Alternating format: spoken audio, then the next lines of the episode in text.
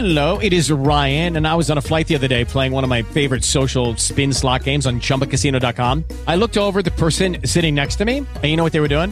They were also playing Chumba Casino. Coincidence? I think not. Everybody's loving having fun with it. Chumba Casino is home to hundreds of casino style games that you can play for free anytime, anywhere, even at 30,000 feet. So sign up now at chumbacasino.com to claim your free welcome bonus. That's chumbacasino.com and live the Chumba life. No purchase necessary. VGW Group. Void were prohibited by law. See terms and conditions. 18 plus. With Lucky Land slots, you can get lucky just about anywhere. Dearly beloved, we are gathered here today to. Has anyone seen the bride and groom?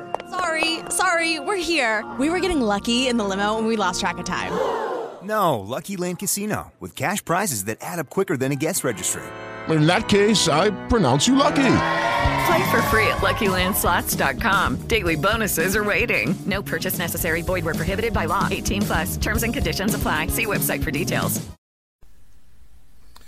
Good evening, fight fans. It's 2020, and we are kicking off the year on the Rattlegion Broadcasting Network with the first fight on DAZN of 2020. I'm your host, the mandated reporter, and frankly, I'm mortified, Mr. Mark Radulich. And tonight's main event that we're providing alternative commentary for is Jaime Munguia versus Gary O'Sullivan. And is at this time I'd like to remind you that with great mustache comes great responsibility. Uh, Jaime is 34 and 0 with 27 KOs. He vacated his uh, previous title on November 23rd, 2019, so he could move up to middleweight. And uh, this fight with Gary O'Sullivan, who is 30 and 3 with 21 KOs, is supposed to be a test at this weight as he is being groomed to fight Canelo possibly later in the year after Canelo eventually maybe kind of sort of fights Billy Joe Saunders. And that's how we got to this fight here in DAZN uh, at the Alamo Dome. Joining me to provide to uh, step in as a replacement. Unfortunately, John War cannot be with us tonight. He had a family emergency. So pinch hitting, as it were, is uh, your man with the MMA coverage, the host of Damn You Hollywood in his own right, ladies and gentlemen, Robert Winfree. How do you do, sir? Well, I was doing all right, and uh, then I watched the fight that aired previous to this one. Ugh, I don't understand. And subsequently lost the will to live. So, I, I, from what I understand, Grandma was supposed to be a, a good fighter, and she went into that one, and it was just a brawl for all. I look, mean, it, she, look, one of them lost their weave halfway through the fight, and uh, it clearly threw off the game plan. Yes, Grandma's weave got all cockeyed. I don't. Uh, how did that make the co-main event on this on this card? Like, who thought that was a good idea? The good folks at uh, DAZN. Who don't believe in who don't believe in you know actual words. All right, so Spike O'Sullivan, would you call him a journeyman fighter? To the extent that I know anything about him, sh- eh, sure. He's a again a bit of a journeyman, a bit of a gatekeeper. Just a solid enough test for somebody, you know, kind of making their way through the waters at about 155 pounds, give or take. And it's you know he's a, not an easy guy to you know overcome. You mentioned he's only lost three times. All three of them went on to become champions in their own rights, some of them quite highly respected. So he's not an easy out, but he's also the kind of guy you need to be able to beat if you're going to really amount to anything. Now, Jaime, as of September 29th, he was ranked as the world's best active light middleweight by BoxRec, fifth by the Ring Magazine, and seventh by the Transnational Box- Boxing Rankings Board. So this is a guy, Golden Boy. I mean, this whole show has been a showcase for Jaime. They want to get his name out there. They want to establish him at middleweight. Uh, as I said earlier, Golden Boy is looking to have him tapped as one of Canelo's opponent, opponents down the line. So with this one, he really The- uh, look, the only question about this guy and Canelo is whether or not it's going to happen far enough in the future that they're going to try to build up the next great Mexican star, in which case he will go over Canelo and everyone will complain. I don't know. He doesn't have the uh, rock star, movie star good looks that Canelo has. I don't. I don't know about this guy.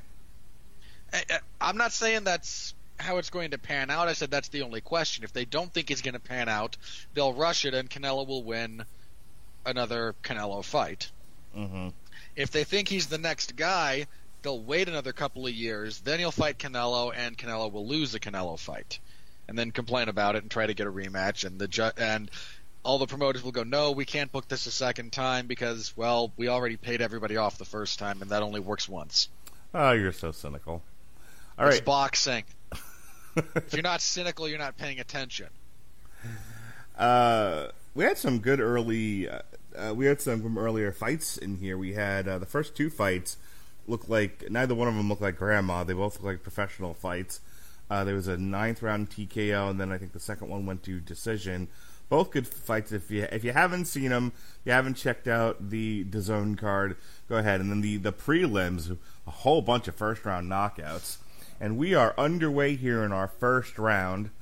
Uh, both fighters, Mr. Spike with his fantastic handlebar mustache.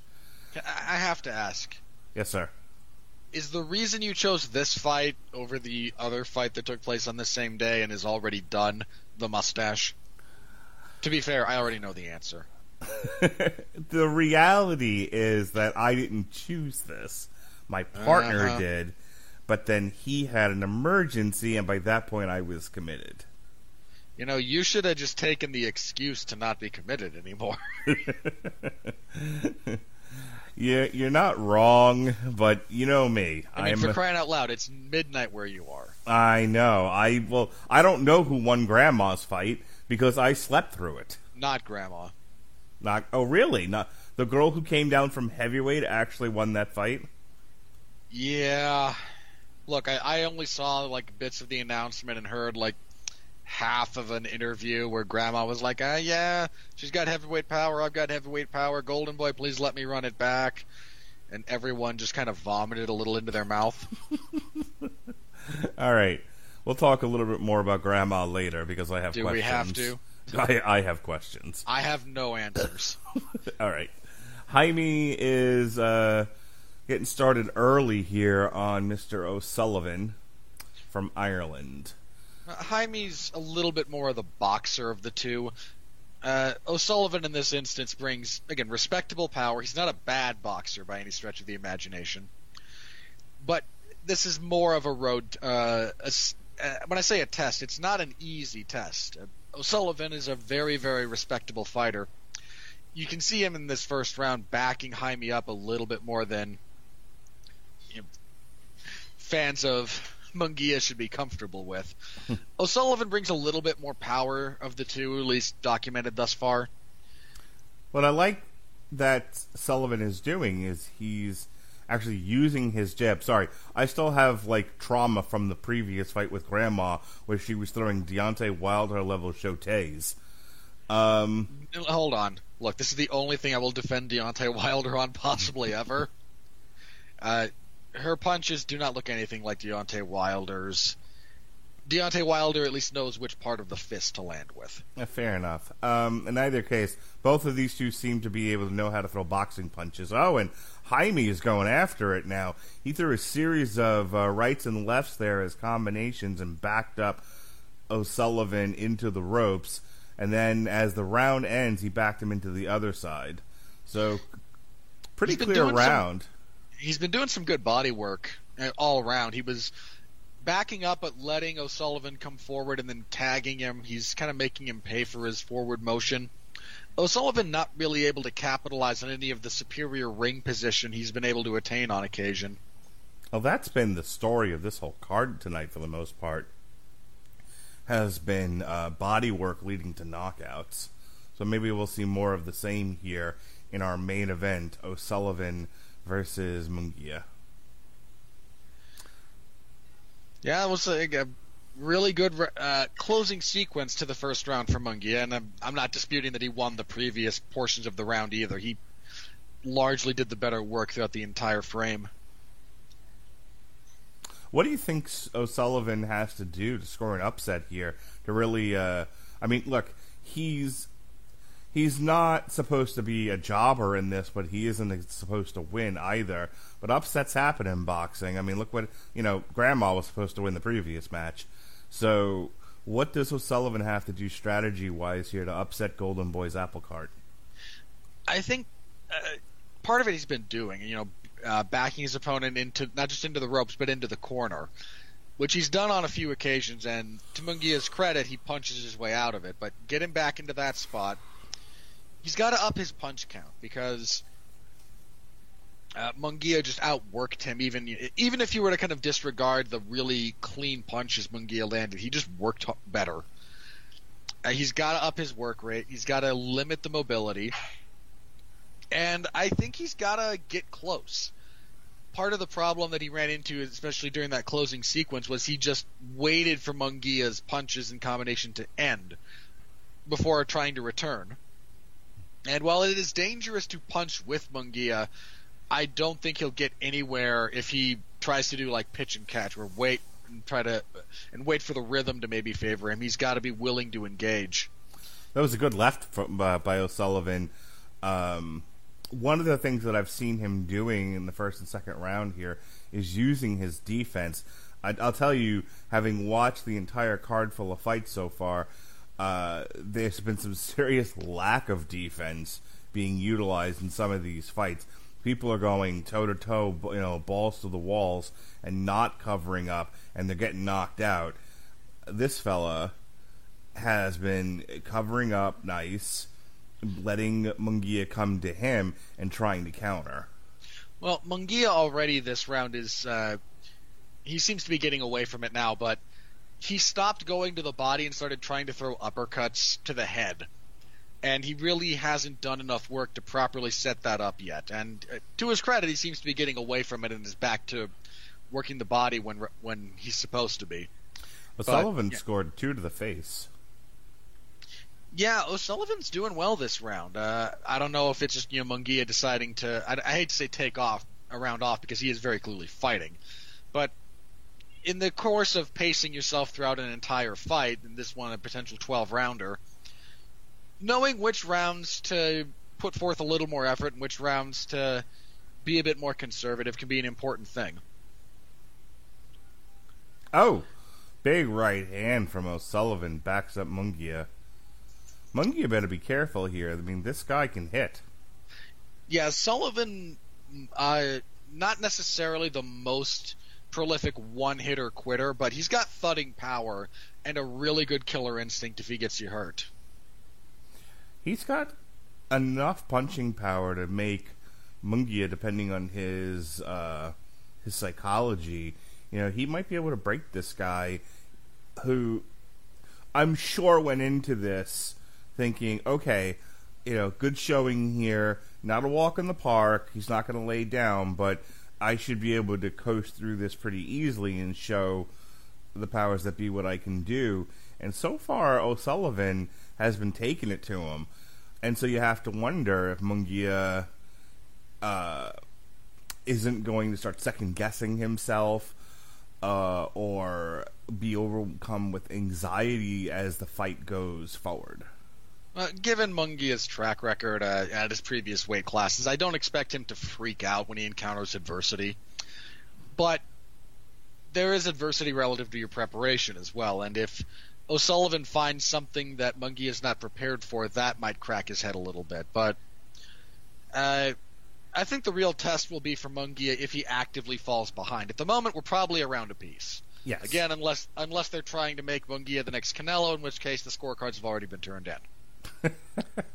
We're gonna go on the assumption that everything's on the up and up here, that he hasn't already I'm, won. Look, I'm just gonna make I'm gonna make the comment once because it's a relevant comment, mm-hmm. but as it again, uh, around a piece seems fair at the moment. So if Munguia really falls behind, I think that might be a moment that kind of tests his you know, what's he going to do if what he's trying isn't working, kind of thing.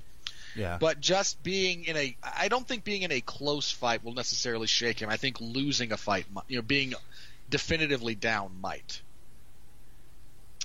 But O'Sullivan got a little bit closer, got Munguia in bad ring position, and capitalized in that second round. O'Sullivan just stuck one in his face. Yeah, O'Sullivan's not here to be uh, anybody's stepping stone. you know, he's he winds up being that in some respects, but only to again very very good opponents who have been able to kind of do that to him. Everybody else, uh, he's been able to turn him Who? back, and this is a big opportunity for O'Sullivan. If he stops, if he becomes the first guy to beat Munguia, stops this guy that they're trying to build up, uh, this would you could argue this is one of the bigger wins of his career and might put him in contention to fight fellow Irishman Canelo Alvarez. Bad joke about Canelo's aesthetics. Uh, so yeah, O'Sullivan's now going to the body, and he's finding some success with it. He knocked Mungie into the ropes uh, previously. He's now walking him around the ring. Another left to the face from O'Sullivan. Yeah, Munguia doing a lot of backing up, but his ring craft seems a little bit off. He's not he's not necessarily being appropriately aware of where he is in the ring, and is not as urgent in getting off the ropes or out of the corner as you would like someone in that position to be. His footwork seems a bit plodding. It- neither of these guys is especially fleet of foot thus far, and I don't expect either of them to really kind of bust anything crazy like that out. No, but I I would tell you, and I'm not trying to be prejudiced towards O'Sullivan versus Munguia. I'm just calling it as I see it. Uh, I'm seeing a little relative to Munguia. O'Sullivan's footwork seems a bit more dynamic, a bit more light on his feet, whereas Munguia seems very plodding. Even as he circles, he just sort of steps and steps and steps, and O'Sullivan isn't necessarily following him. Oh, here we go. Mungie is starting to turn it on now. They are in the phone booth and they are throwing leather. And Munguia got caught there in that last exchange. It looked he looked like he was going after Sullivan and Sullivan was eating punches. And then right at the end as the bell rang, O'Sullivan oh, nailed him once. And look at the eyes, Robert Winfree. Look at him in his corner. Yeah, that's not a good look. he is I mean, again, th- this is not anything that is, you know, unrecoverable, but in that moment, Munguia seemed to be expecting O'Sullivan to just kind of shell up and wait for a moment to counter. O'Sullivan took a risk, punched with him a little bit, and look at the results. O'Sullivan comes out on top of that particular exchange. Probably re-solidified the round for himself, in all honesty, with that final punch. he Because is Mungi, Mungi had tried to steal that in the closing seconds because uh, the rest of that round, I, I won't say I won't say like hugely went to O'Sullivan in some kind of like insurmountable way, but I thought the rest of that round was O'Sullivan's. Uh, O'Sullivan comes forward immediately here in round four, and he's taking it to Munguia. Uh, as we said earlier, he's Now, not remember, waiting. He's he's got good. He knows when he's got his man hurt, and he's not. If you're gonna, he's gonna make you survive. He's not gonna give you a way out. As far as you know, okay, I'll give you I'll give you 30 seconds to finish recovering while I reestablish my jab. so or if we catch a little bit of my own wind. so if Oscar De La Ho- so if um, O'Sullivan wins this fight, does Oscar De La Hoya's people just throw him in the trunk of the car and we never see him again? Eh, probably not. I mean, look, I don't put that past Oscar De La Hoya or his people, but I don't. I don't think we look. The first guy that knocks out Canelo is the one we're never going to see again. Uh, and you can hear, you can continue to hear this sort of analysis right here on the Rattle Legend Broadcasting Network. We bring you all the great fights from DAZN and ESPN and wherever you watch your boxing. All right, uh, back to the fight here. Yeah, I look for the record. I apologize to anyone in advance if my sense of humor doesn't necessarily come across. Hello, it is Ryan, and I was on a flight the other day playing one of my favorite social spin slot games on ChumbaCasino.com. I looked over the person sitting next to me, and you know what they were doing? They were also playing Chumba Casino. Coincidence? I think not. Everybody's loving having fun with it. Chumba Casino is home to hundreds of casino style games that you can play for free anytime, anywhere, even at 30,000 feet. So sign up now at chumbacasino.com to claim your free welcome bonus. That's chumbacasino.com and live the Chumba life. No purchase necessary. VGW Group. Void were prohibited by law. See terms and conditions. 18 plus. With Lucky Land slots, you can get lucky just about anywhere. Dearly beloved, we are gathered here today to. Has anyone seen the bride and groom? Sorry, sorry, we're here. We were getting lucky in the limo and we lost track of time. No, Lucky Land Casino, with cash prizes that add up quicker than a guest registry. In that case, I pronounce you lucky. Play for free at LuckyLandSlots.com. Daily bonuses are waiting. No purchase necessary. Void where prohibited by law. 18 plus. Terms and conditions apply. See website for details. Cross. And to anyone who's more, uh, John War should be back for the next one of these, so you only have to suffer with me this one time. Uh, good body work from both men this round thus far. And again, O'Sullivan looking to get a little bit closer, make this a bit of an uglier fight, because that's not really what Munguia wants. Munguia wants a little bit further at range, where he can be the slightly superior technical boxer, and just kind of chip away with advantages until he finds a bigger one. Well, one of the things I'm notice, noticing from O'Sullivan is after that first round, where he took, I think, some of Munguia's best punches of the fight. I think he he got it into his head that this guy doesn't have more power than O'Sullivan can handle, and is much and is fighting much braver and much more. One might even say brazenly than he had started off or maybe planned to be because he doesn't think this kid can knock him out. Yeah, there's definitely a bit of that. He's he is cognizant of the power coming back at him, but he is not fearful of it. Yeah. And that's an important place to be in your own head. Like you're gonna get hit, so accept, figure out if it's more than you can handle, and adjust your strategy accordingly. Munguia again getting back just into the ropes willy nilly as O'Sullivan looks to force more ex- more infighting exchanges. Mm-hmm. Big right hand from O'Sullivan. You know, in Munguia's defense, uh, he's no Shakur Stevenson, but he has been pretty evasive. You know, he's really he's had to make O'Sullivan throw multiple combinations, and they're definitely not all landing. No, but you're starting to see O'Sullivan's defense as well come up a little bit. He's slipping well.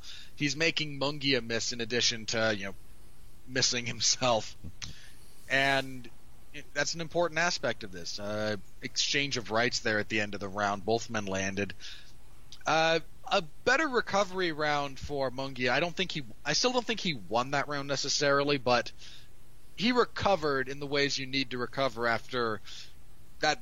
Again, after the punch that wobbled him like it You did. you realize where this is going, right? If this goes all twelve rounds, he's winning by split decision. And you said I'm the cynical one. I'm making a prediction. I'm not saying the. okay. I'm not saying it's in the bag. Okay, fair, fair enough. Duly noted. These have not been eas the easiest rounds to score. No, not on. Again, a couple of you know, the clearest rounds have been for O'Sullivan, but in fairness to combat sports judging, which is a terribly difficult thing to do, uh, these you are correct. These have not all been very clear cut rounds. That said, I have O'Sullivan up uh, all but the first round.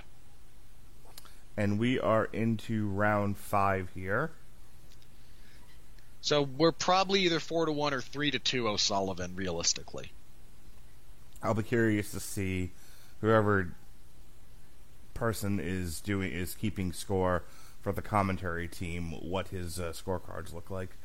Ungi get warned. That's the second time this fight he's been warned for hitting below the belt. Did you uh, happen to catch the fight wherever this was, where the one guy hit to the back of the head, and the guy who's who got hit in the back of the head turned around and gave him a spinning back elbow to the jaw? I missed that. Oh, ch- check your Twitter feed. It's fantastic. I showed it to my wife. It was the best knockout of the weekend. I will have a look at that. Um, I mean, it's no, it's it's no takedown that happened in Grandma's fight, but still, it was quite good That for a was boxing that match. was that wasn't a takedown either, for the record. She just it was an open field tackle is what it was. All right. Um Actually, we should have called Grandma's fight. We'd have had a gas of No. a time. I would have removed my eyes and gone into the woods to live deliberately. Which would have gone great now that I'm blind, but uh, Yeah, the, uh, you see Munguia in this fight. He, uh, this round is ooh, O'Sullivan with a good right. He was on the losing end of the, most of those exchanges, and then landed that right. I'm starting to see some snapback in Munguia's punches. Looks like Yeah, he's, he's- found some to have- confidence again. he seems to have recomposed himself. And you know, credit to him because he dealt with some adversity there. His jab is becoming more of a thing now. And O'Sullivan is squaring up a little bit more as he's trying to close distance. And O'Sullivan That's- lands a good combination there. Munguia goes downstairs and upstairs uh, in retaliation. Good hook from Munguia. yeah, Munguia definitely back into this.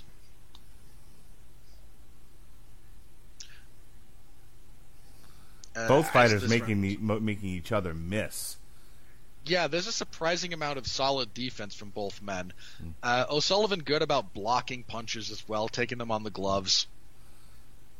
O'Sullivan just took a handful of punches there from Munguia. I started to think, oh, this is uh, this is not looking Munguia's uh, O'Sullivan's way, and O'Sullivan just gave away that round. I I hate to say he gave it away. It was more Mu- that was more Munguia taking it. He I actively did that, uh, worked very hard that round. Sure. So, sorry, my apologies on my previous math being erroneous. We are now uh, we would now be three to two for O'Sullivan as we, as we close the fifth. Right, and, and and look, I'm not. I I didn't mean to suggest that he made some sort of egregious error and you know rescued. Uh, g- put himself in a position where he where he gave it away where he could have won it. What I'm saying is he had it looked like things were starting to go his way and Munguia really turned it on towards the last minute and a half or so of that round and O'Sullivan didn't do enough to take it back. That's fair. I mean, O'Sullivan ate a lot of punches in that last minute or so. He really did.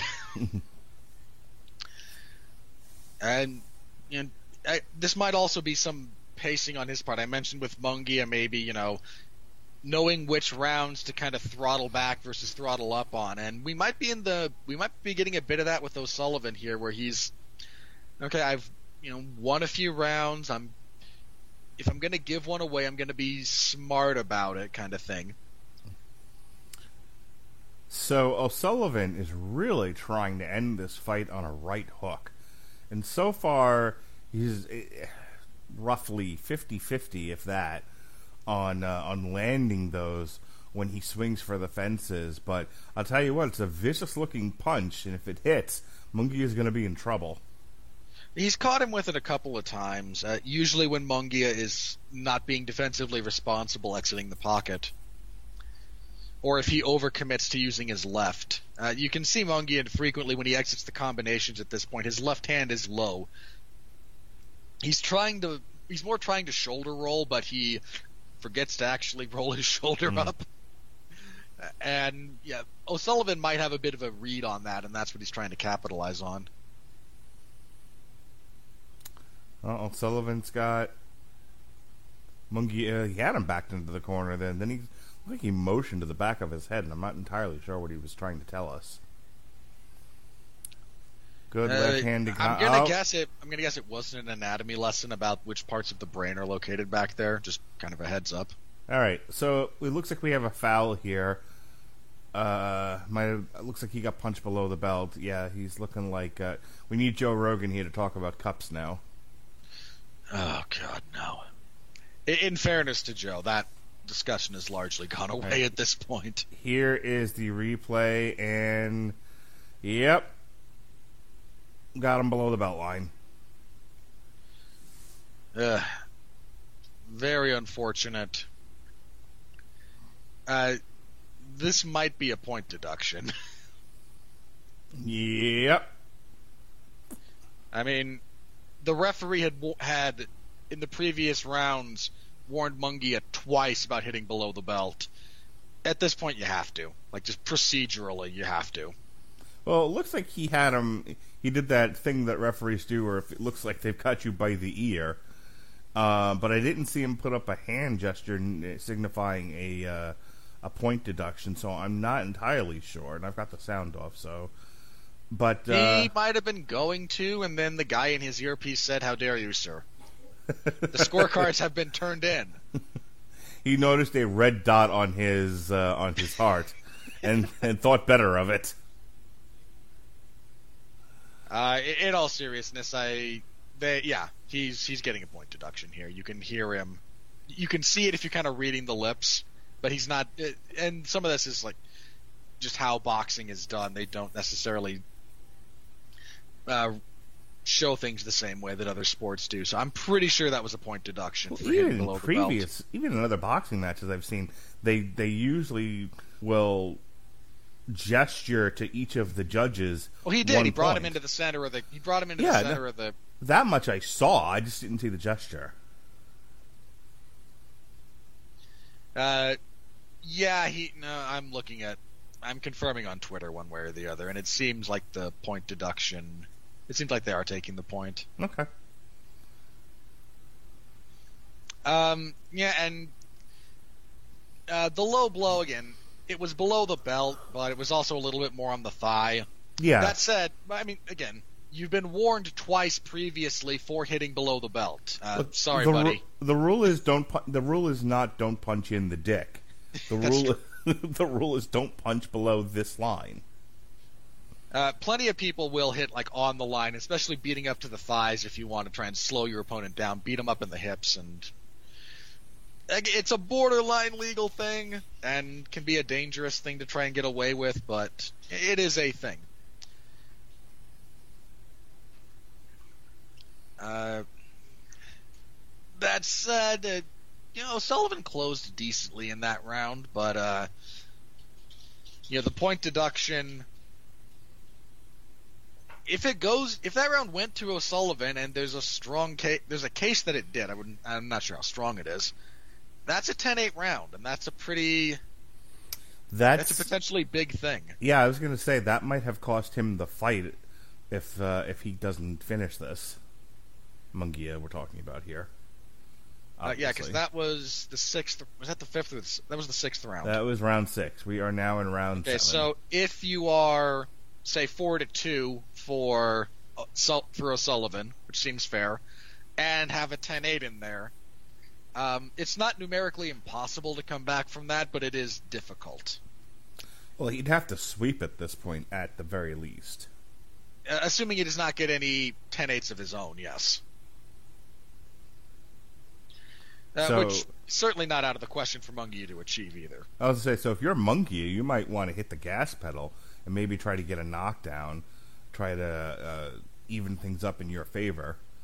Now, if, as we all know, that's that round was actually scored for Munguia, then we have a draw round. At which point O'Sullivan would probably still be ahead by one round, though. Oh gosh, it looks like uh, O'Sullivan went low that time. Well, you know, if you get hit in the groin, uh, then you you kind of you might want to get that one back. I don't think it's a smart idea, but you might do it. Start reading lips, see if he yells out "receipt, motherfucker." Uh, he would not. I I sincerely doubt he would uh, Yell out "receipt." advertise the Um, intentionality of oh, foul. Munguia has rocked O'Sullivan a couple of times in this round. Consecutive, consecutive straight punches and hooks, nailing O'Sullivan and rocking his head back. And hey, we've got. Oh, now he's signaling. He's saying, "I wasn't knocked down. I was punched yet again below the belt." Well, let's see if we uh, if that argument holds any water. Well, he's not lying. I saw the punch. Uh, I imagine that might come down to the referee then deciding if he wants to rule it a knockdown or purely the result of the foul. And if it is the result of the foul, you might get that the weirdness of ruling the knockdown legitimate but also taking a point away for the foul to kind of equalize the playing field as far as that goes. So we have a zero sum round essentially.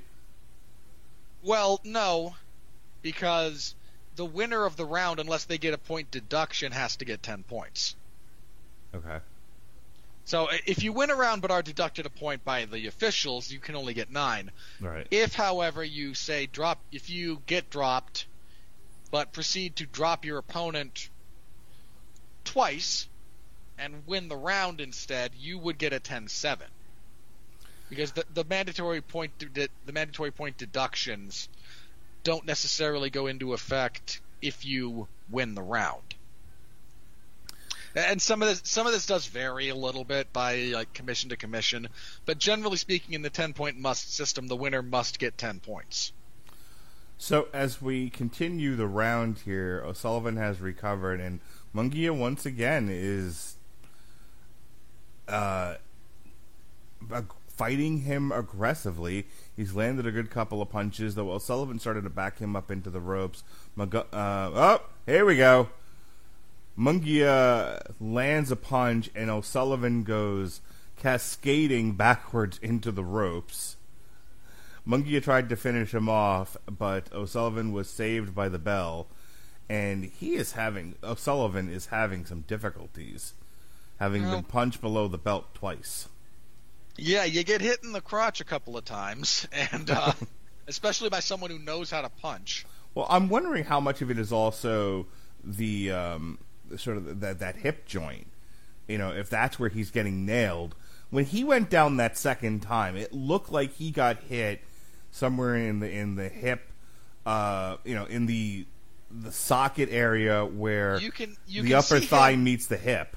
You can see him Said, not "Look." moving as well. yeah, and look, some of that might be attributable to you know getting hit in the groin, which is unpleasant for everyone. But if you get hit really hard in the hip, it affects your mo- your movement. Right. So they just showed it on the replay. I mean, he he got him. Uh, Munguia did right at where the the the hip and thigh meet in front. Which- I don't know if any of you out there have ever been hit really hard, right in that kind of like the uh, the hollow of your hip.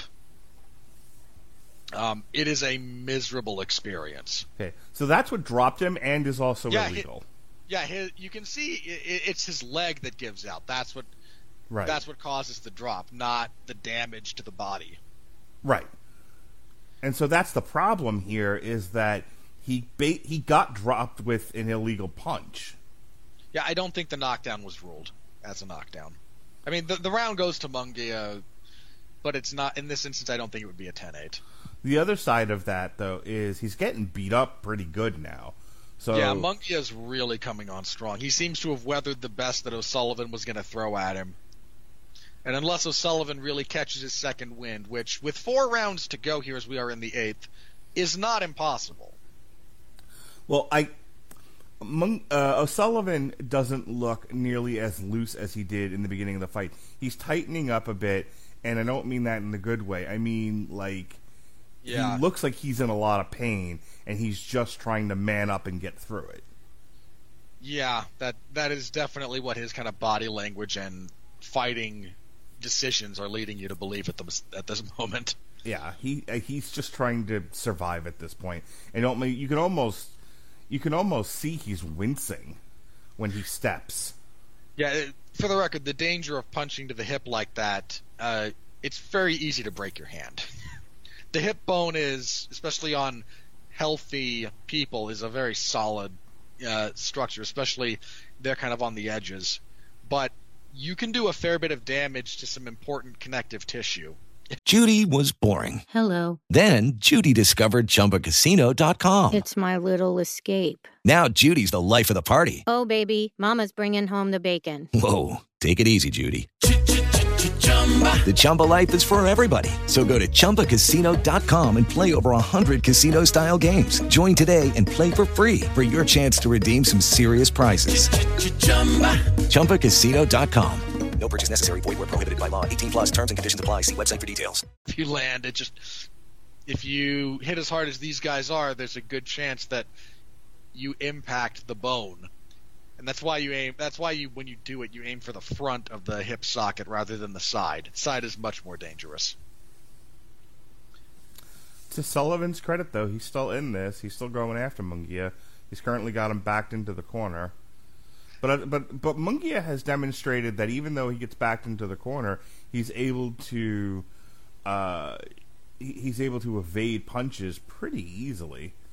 Well, O'Sullivan's hand speed has dropped significantly, as we as you mentioned. You know, He when he's been tightening up, your speed comes from your fluidity. There's the old kind of saying in boxing that slow is uh, slow is smooth and smooth is fast. And O'Sullivan right now is not smooth. No, he's chunky peanut butter. He is, yeah, he is tensing up when he's throwing, and not a lot of fluidity there. He's also not really kind of pressing the pocket issue the way he was in the past. He's getting in there, but then backing out instead of trying to kind of force the fight there consistently. And at longer range, Munguia's jab and his, uh, his straight right, the traditional one-two, is starting to do a lot more work. All right, how do you have it scored so far? Ooh. Okay, after eight. Last two going to Munguia. That would make it four and four. We're probably four to four, but I do have O'Sullivan getting that one ten eight, so O'Sullivan is still up technically on the scores at the moment. Oscar De La Hoya there looking anxious because if there's another point deduction, the scorecards don't make sense. hey,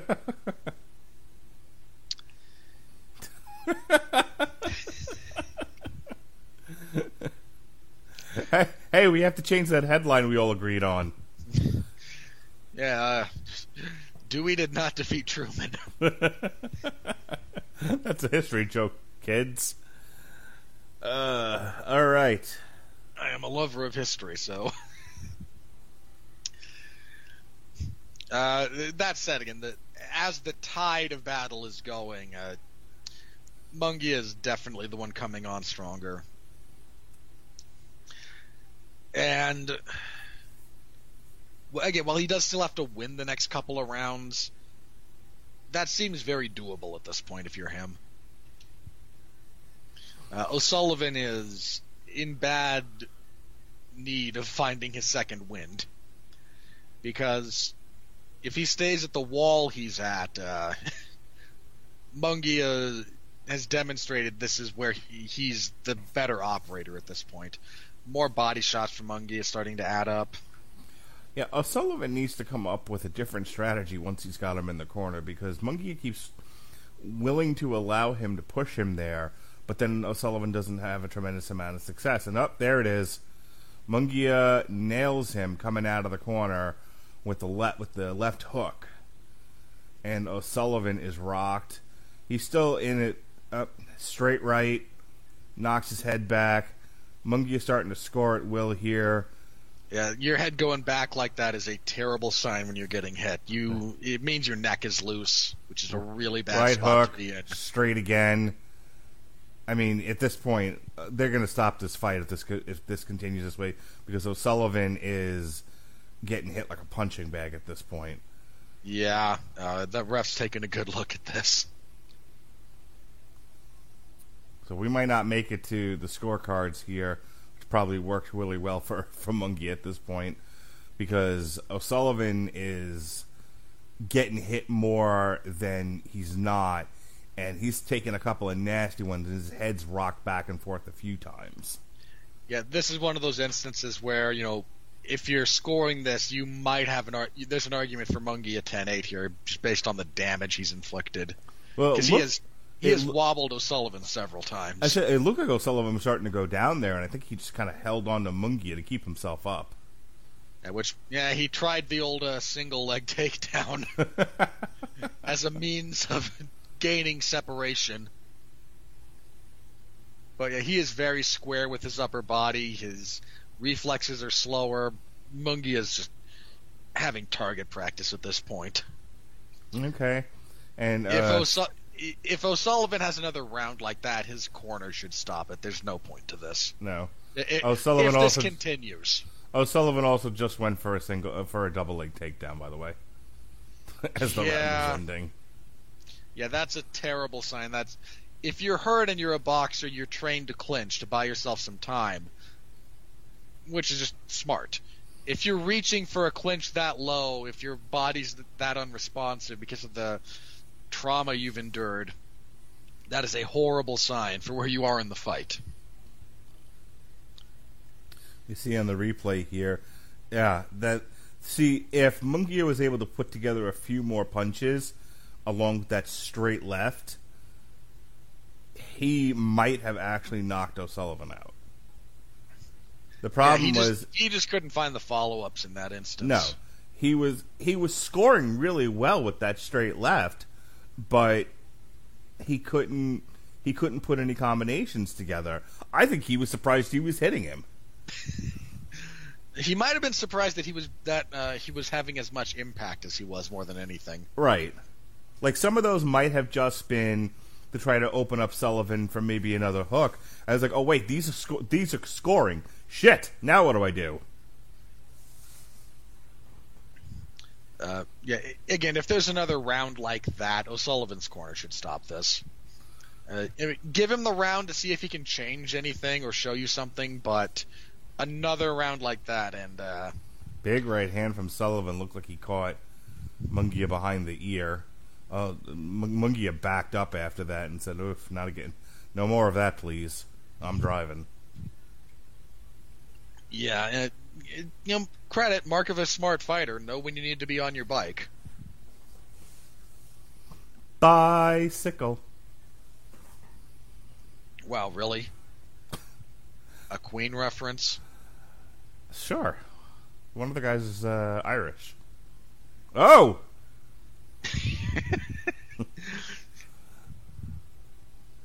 O'Sullivan. O'Sullivan threw a pair of hooks there. It almost looked like Mungie was going down, but I think he uh, he ducked under uh, the second hook. Big Yeah. right hand from Munguia sends O'Sullivan stumbling back, but no follow up. So O'Sullivan gets back in the phone booth again. Yeah, I, O'Sullivan looks like he's he's kind of feeling like this is it. Like I've got one good round in me. I'm gonna go for Okay. it.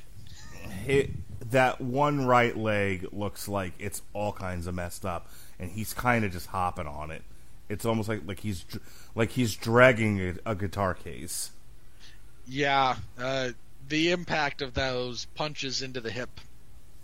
This is what it does. There's a reason it's against the rules,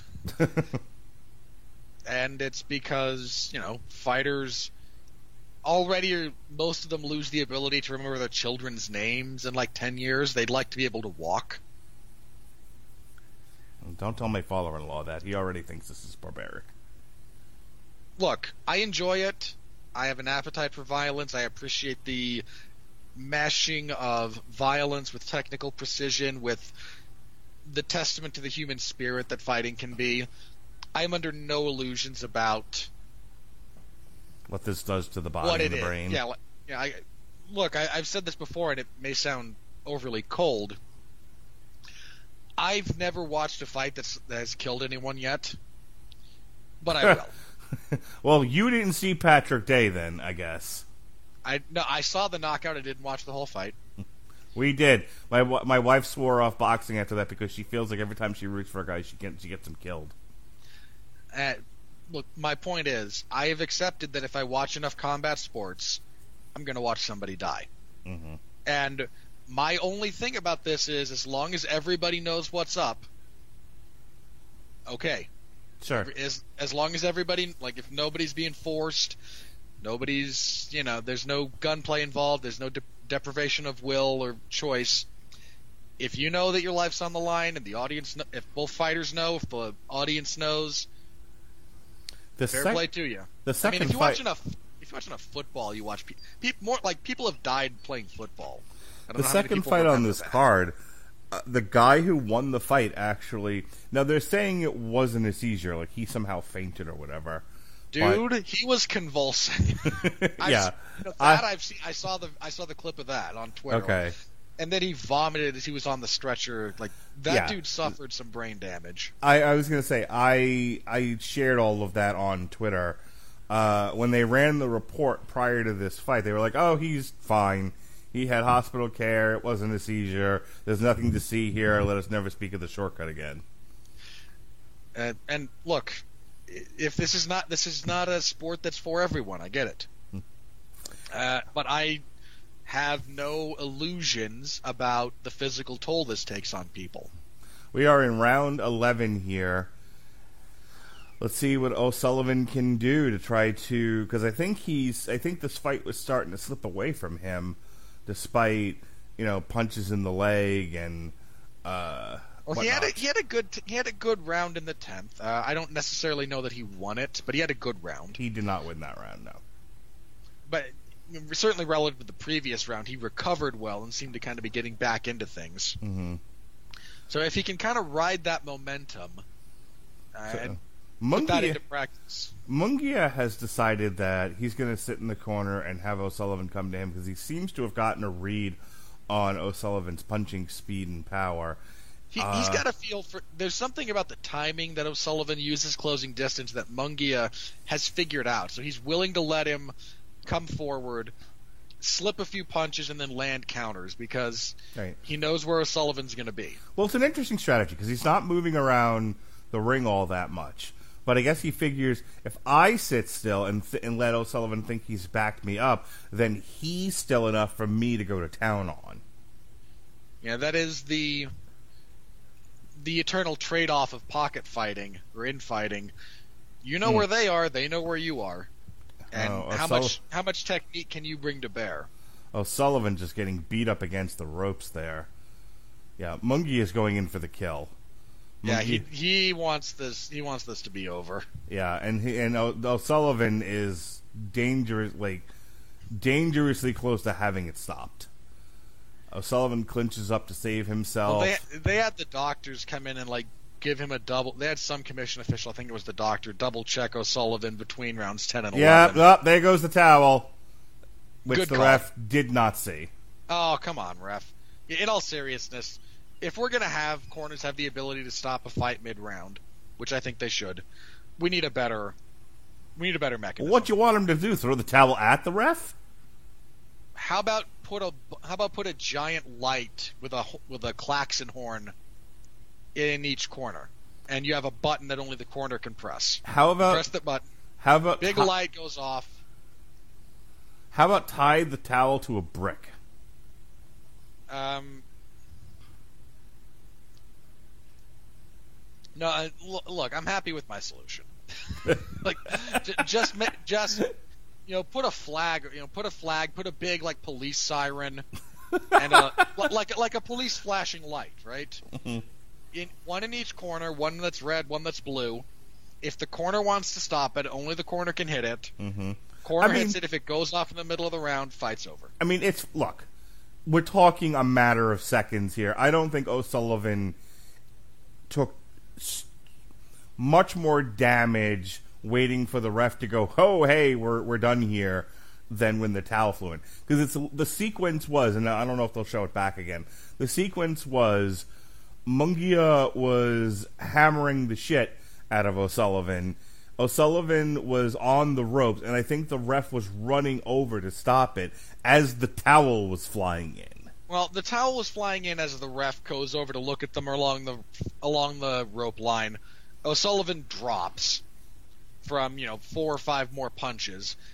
Ref breaks it to start the procedure for a fighter being dro- excuse me being dropped. One of the other kind of like officials are around the ringside area alerts the referee that the towel's been thrown in. The referee then waves off the fight. Okay, here, here's the sequence again.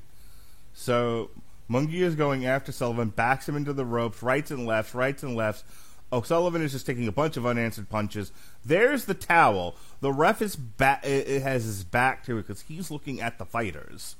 And in all fairness, that's where the ref should be looking. Right. Like that, that's why I think we just need a better system in place. Okay, I'm not really disputing that, but okay, so th- that's looking a little Jack Dempsey though. it's like uh, uh, O'Sullivan was clearly going down and not answering. Either stop the fight or back up Munguia and start counting. I'm not really sure what the ref was waiting for there. Well, the ref does stop. Again, he does back him off. Some of this has to do with how O'Sullivan falls. Like as soon as his knee hits the ground, you see the ref reach to break things up.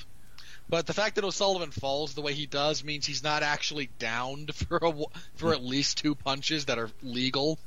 Yeah, I mean, look, it, it, we're not in there. We have the benefit of hindsight, and um, we have the benefit of hindsight. We have the benefit of camera angles, and uh, you know, and, and sort of 2020 uh, vision here. So I I'm giving him the benefit of the doubt. I'm not saying I think the ref did a poor job or, you know, or put O'Sullivan in danger, but he did his level best in the situation that was presented. I'm just from from my vantage point, he probably could have stopped it a couple of punches sooner. Well, With, again, he does, without even without the benefit of the towel. He could have, and it wouldn't have been a bad stoppage considering at the time that I'm thinking he probably should have stopped it, O'Sullivan was hunched over, his hands were down, he's leaning on the ropes, and Jack Dempsey over here, old Jaime, is Uh, punching dude, dude, down hold on him. Don't compare him to Jack Dempsey. well, my point have you seen Jack, Jack Dempsey as a as a guy is trying to get his legs under him, and he just punches down on top of him? well, different rules. Yes, that's my point that I'm making. Well, look, Dempsey would punch down on people, and they were starting to get back up because part of the rules allowed it. Okay, so Here- so again, O'Sullivan hunched over, Hunched over, but not on the mat. hanging on the. Had that been in the center of the ring, he'd have been on his face. But we're not in the center of the ring, are we? Feel like we're splitting hairs here. All right. Um. Either way, good showing for old Jaime, who uh, stops him prior to the twelfth round. Good for him.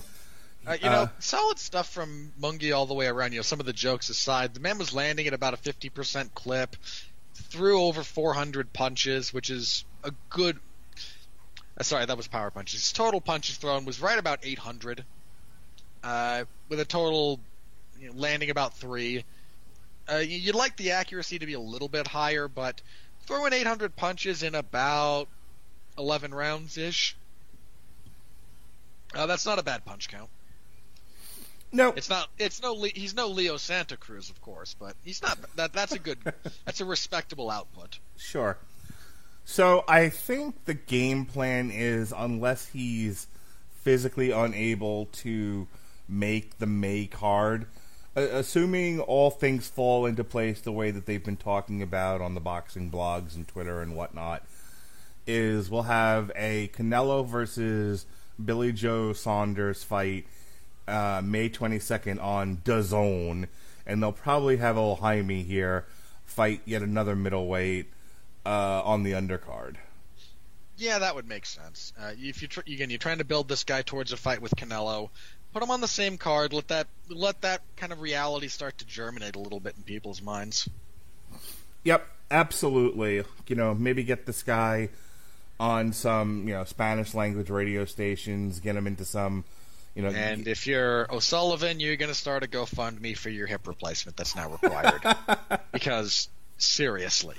Oh, O'S- O'Sullivan. eh, So first of all, when he can when he can walk again, I about think three weeks. I think O'Sullivan. Someone will call him from Matchroom Boxing, and he'll he'll be fighting in the middle of the day here in the United States on ESPN Plus. That's my that's my guess for him. I mean, yeah, he's a good hand to have around. He's a good test. He's recognizable. He fights in a fan friendly style. The man's not going to be hurting for opportunities. No, and Again, after he gets an artificial hip put in. And, you know, and as I said, with great mustache comes great responsibility. That is not an accurate sentiment. That is a fabulous mustache, though. Yeah, it's all right. I do enjoy a good vaudevillian handlebar mustache. I mean, who doesn't? Indeed. With that said, uh, that is the end of our uh, boxing coverage for this evening. Uh, hopefully, we'll be able to get John War back here. Uh, there's some boxing. None of the thing is cooperative on my computer tonight. God darn it. I believe uh, Shishkin is fighting on Showtime uh, on the 17th. So if I can get home in enough time from Bad Boys for Life. Uh, Look, maybe- well, hang on. In, all seriousness, you could just not do Bad Boys for Life and make sure you're there in time to do the boxing show. you and your Jedi mind tricks will not work on me, boy. That is not a Jedi mind trick. Uh huh. All I'm doing is presenting other options to you. Okay. Um, that being said, assuming I can, assuming he's available, and again, he had personal issues tonight, so who knows? Who knows what evil lurks in the hearts of men? Um, The Shadow knows. the shadow do know. Let's try this again. Um, Someone actually doing the other half of your bit has thrown off your timing. no, what's thrown off my timing is how slow and uncooperative my computer is. Um, ugh, I give up. So yeah, so hopefully uh, we'll be able to do the Showtime fight on Friday. We'll see. Um, we were going to do the myself and Robert Winfree. We're going to do UFC 246 McGregor versus Cowboy, but it's my mother-in-law's birthday, which apparently is a religious fucking holiday. So instead, Hey, are you uh are you uh what's your wife's maiden name? Day? Yes. You're you're not a dayophobe, are you? What? If it's a religious instit- if it's a religious holiday, you could as- you could associate it with the surname, so you know. You're a dayophobe. I feel like you're reaching for a dumb joke. Yes, I am. Uh, the following Saturday is uh, UFC Fight Night Blaydes versus Schmagegi. Isn't he Blackham? fighting Dos isn't he fighting Dos Santos? Like maybe I know it's a Yeah, heavy. that's, that's like Blaydes and Junior Dos Santos. Yeah, it is. It's Curtis Blaydes and and Junior Dos Santos. so we'll be doing coverage for that for sure. We will not be doing coverage of that. Why not? Come on. It's on my it's on my list Why is it on your list? because I like Junior Dos Santos. Okay, I'm going to assume you have only looked at the main event of that card. Uh huh. You know, are you really fighting me on this? I have I have it. It's it's red on my calendar. I plan to do coverage for this. You're covering it. You have to you have to cover it for four one one. So I Okay. want to do commentary for it because it's heavyweights. Okay, then I, allow me to just propose that we only cover the main event Okay, I can live because with that. I said for a very specific reason. This card is on ESPN Plus. It is only cut in half, and I do not think I could muster the life energy to talk about the six fight main card. Ugh. You want to talk about Jamahal Hill and Darko Stosic? How about Hannah Cifers and Angela Hill? Ugh. Maybe uh, Jordan Espinosa and Alex Perez? How about Arnold Allen and TBD? Because he was supposed to fight Josh Emmett. You know, Danny, Danny Garcia is fighting Ivan Redkach uh, on that same night. May- Uh, have I just put you off of this card entirely? I I may change my mind here. Look, the top two fights are good. You have in your co-main event Rafael dos Anjos and Michael Chiesa at welterweight. That's a good fight. hmm They're both good fighters. And the main event is crappy heavyweight. I mean, I shouldn't say that about Junior because Junior's awesome. But it's kind of a crappy heavyweight fight. Well, we'll we'll figure something out here. I, I again, I, if you want to do that card, and I say this for my sanity and for yours, that whole card is not going to be good. If you just want, if you want to do that, you should probably limit it to the main event, just for the sake of not having to sit through a six-fight main card for four hours Ugh. talking about talking about those fights. Okay, you you have convinced me that I should either do something else or only talk about the main event, which could go which could go anywhere from twenty five minutes to one minute. And uh, I only say that I'm not saying that because I don't like talking to you or anything like that. No, I'm I- saying that in the interest of go in with your eyes open here. Um, speaking of which, uh, we'll also be doing a review for uh, Worlds WWE Worlds Collide and the Royal Rumble after those two show airs the week of the 27th.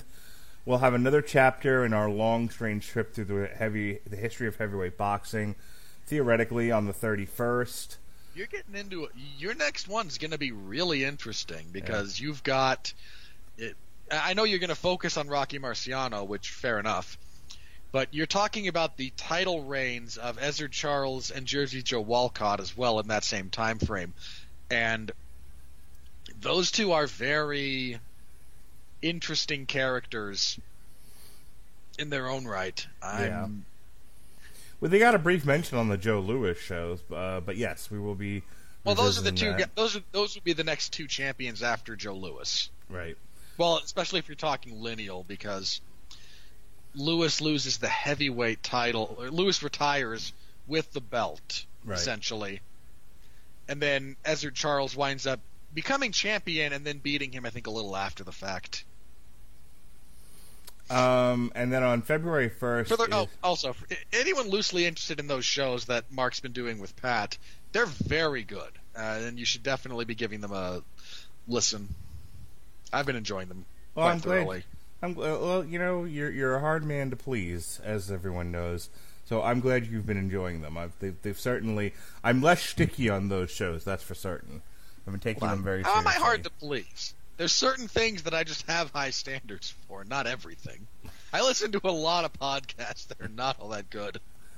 Um, but that being said, and then February 1st, over in uh, China, there's Viktor Postol versus Jose Ramirez, which uh, hopefully we'll begin doing some coverage for uh, on ESPN Plus. So we've got that. Uh, I'm not going to go through the whole list. Uh, oh, we've also got a review coming up of NXT UK Takeover Blackpool 2. So that's all the sports related stuff we've got in the near future. Walter, Walter, Walter. planned out. Uh, we ha- we do have our earlier chapters of our trip through heavyweight boxing. We've got Jack Johnson and the first lineal champions. We've got Jack Dempsey and Joe Louis already in the archives on the Rattlegion Broadcasting Network. We've got shows for Fight Club Two, uh, our uh, Fuller House season five, an on trial for the Fight, Fight Club movie. Doomsday Clock, the Watchmen HBO series, uh, our year end special, and our look at uh, 80s Kiss, which combined into one show. Uh, so you can check all of those out in the archives. Robert, you're uh, you'll be covering UFC 246 McGregor versus Cowboy and Blaydes versus Dos Santos. Um, Yeah, what um, else you got going on? The 411 Ground and Pound MMA podcast will make its first appearance of 2020 this Sunday, so depending on when you're listening to this, tomorrow kind of deal. Uh, we will be previewing UFC 246, which is a card. um, I mean, look, the main event, the return of Conor McGregor against Donald Cerrone, sure. Main pay-per-view quality fight. No dis- no dispute, no discussion. The rest of that card is this is a fight night card. A Oh, wait. decent fight night card. I got it finally. Vladimir Shishkin versus Ulises Sierra on Showtime. Woohoo! Okay. So point UFC 246 main event McGregor and Cerrone. Co-main event Holly Holm and Raquel Pennington. Not a compelling fight. Aleksei Oleinik and Maurice Greene. Bleh, heavyweights. Claudia Gadelha and Alexa Grasso. Relevant fight, but uh, and- again that's pretty good. Anthony Pettis and Carlos Diego Ferreira. Surprisingly good fight. Uh, the rest of the card, Roxanne Modafferi and Maycee Barbers, whatever. The UFC wants to push Barber. Um, Andre Fili and Sodiq Yusuff, good fight. Drew Dober and Nasrat Haqparast, meh, unless Haqparast scores another really impressive win. Chas Skelly and Grant Dawson, meh. Uh, Aleksa Camur and Justin Ledet, eh, iffy. Tim Elliott and Askar Askarov, because the UFC hates flyweights, are kicking off uh, like on the early prelims. Did I tell you something I discovered depressing about the UFC in 2019? There were a grand total of five men's flyweight fights on main cards in all of 2019. Well, I thought they were doing away with this division. Yeah, that's kind of what the well. Hang on, two of them were. Uh, excuse me, one of them was a title fight when T.J. Dillashaw tried to go down and beat Cejudo for the belt. Two of the others featured Joseph Benavidez, and that's it. There's zero interest in the UFC in building this division. They stripped uh, Cejudo of the flyweight belt. Joseph Benavidez is going to fight uh, Deiveson Figueiredo. Well, that doesn't sound like they're doing away with the division then. Eh, they will soon enough. like, okay, look, Joseph Benavidez is finally going to get a title that only took the UFC actively getting rid of Demetrious Johnson, and then Henry Cejudo vacating it, and a guy with a favorable stylistic matchup. Um, is the fe- is the women's featherweight division gone now that Cyborg is? It's it's not a division. It was never a division. Well, what's her face has got the belt. Yes, Amanda Nunes is the champion. I don't think they have five female featherweights on roster. Maybe they can pay Grandma to uh to get smashed by Amanda Nunes. Sure. I mean, sure, I'm down to watch it, but you, come on, Grandma versus Nunes? I'd pay for that in Brazil. Knock, let her knock her weave off. she would too. Nunes would murder that poor woman.